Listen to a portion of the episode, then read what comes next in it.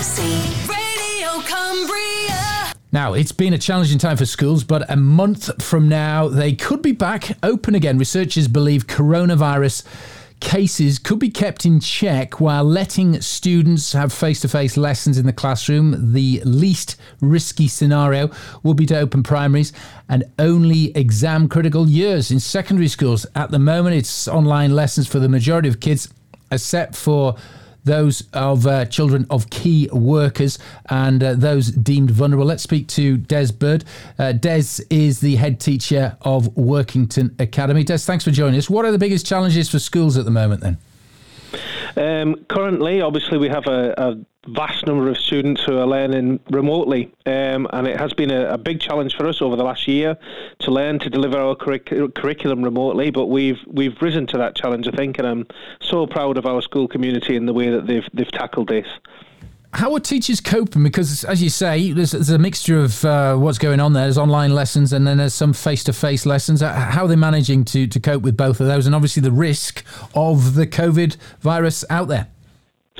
Um, well, uh, as I say, a lot of our lessons are delivered remotely. We deliver live lessons and del- live tutor time every morning um, in virtually all subject areas and to all years. So that's a, a, big part of our teachers' lives and what they what they do. And, and you know, we're marking all the work that comes in and feeding back to the students is a, is a big part of it. So they're working incredibly hard on that.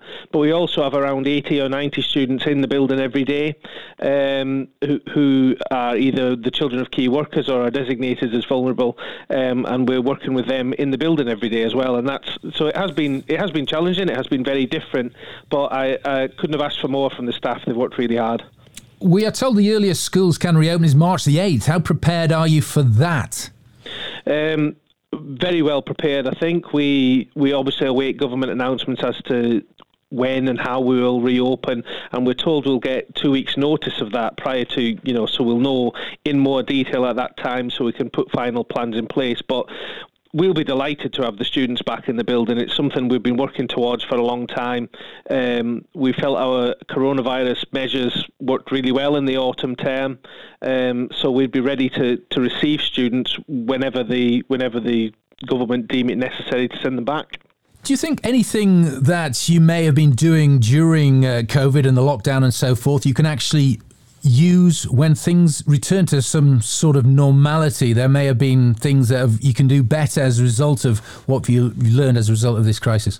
Oh, certainly. I mean, we've we've learned a lot about uh, you know not travelling around, going to meetings. We don't do that anymore.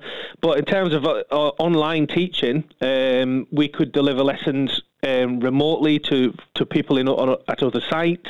Um, so we could certainly look at that. Um, and you know, we we work really hard to, to keep the best of this. We've we've recently been doing online parents' evenings, for example, which some parents have told us actually work better for them than than coming onto the school site in the traditional way. So we will look to keep the best of this, um, but we will definitely be looking forward to having the children back.